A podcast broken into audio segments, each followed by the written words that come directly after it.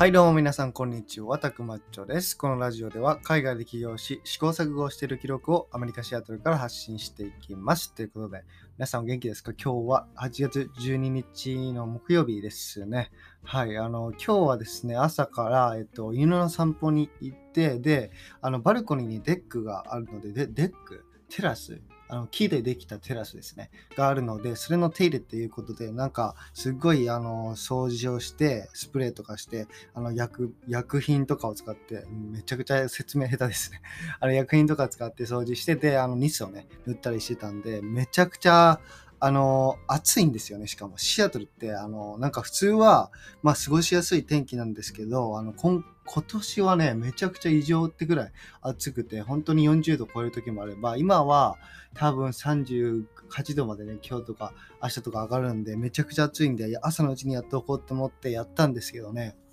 めちゃくちゃ疲れたんで、あの 1, 1時間とかの昼寝を取ろうと思ったらにじかん寝てしまいました。なんでちょっと後悔気味なんですけども、あのこういう感じで今日は撮っていきたいと思います。はい、では本編の方よろしくお願いします。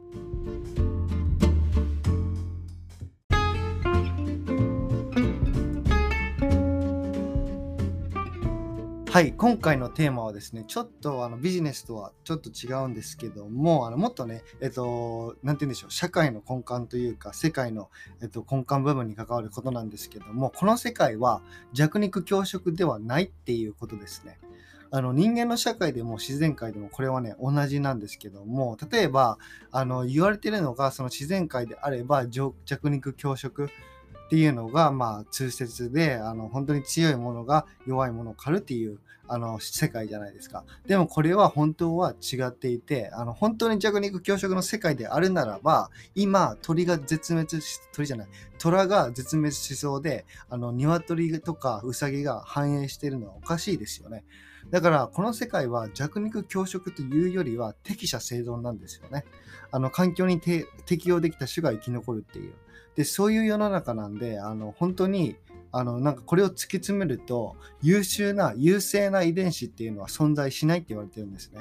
というのも、あのどんな環境社会が将来待ち受けているかわからないから、結局今優勢な遺伝子というか優秀な人は別にじゅうねんごとかひゃくねんごとかせんねんごとか優秀であるわあるとは限らないじゃないですか。だから極端な例を言うとですね、あの目が不自由な人、そういう遺伝子を持っている人が将来生きやすくなる世の中っていうのは誕生し得るんですよね。まあ な, なんて言うんでしょう、まあ ユーフォー とかが攻めてきて、そういう、まあ、ユーフォー とか太陽とかがあのー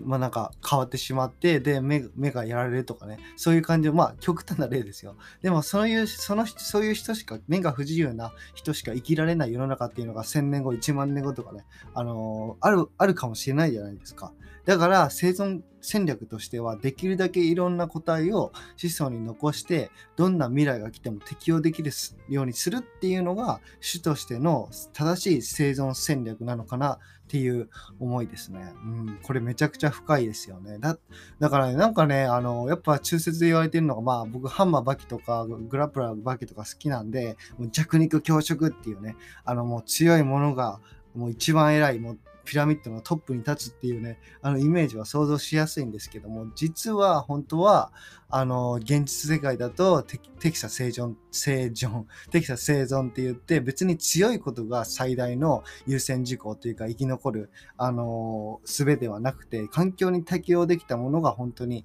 生き残るっていう感じなので、これは面白いなと思いましたね。なんか弱肉強食って正しい言葉っていう風になんか思ってたので、あのそれはもう間違いであるってこととか、これでまあなんて言うんでしょう、メイクセンスするというか、あのまあ理にかなってますよね。でこれを例えばまあ無理やりじゃないですけども、ビジネスにちょっと適用すると、やっぱりね、その弱肉強食っていうのは当てはまらなくて、あの別にまあそうですね、アマゾンその強者っていうのがアマゾンとか、まあガファとか、あのまあそういう辺だとすると、ああいう会社もね、またじゅうねんごにじゅうねんごひゃくねんごとかって見ると、あのやっぱなくなってんのかなとは思いますよね。まあ乗車必須ってよく言いますけども、結構ね、あの昔の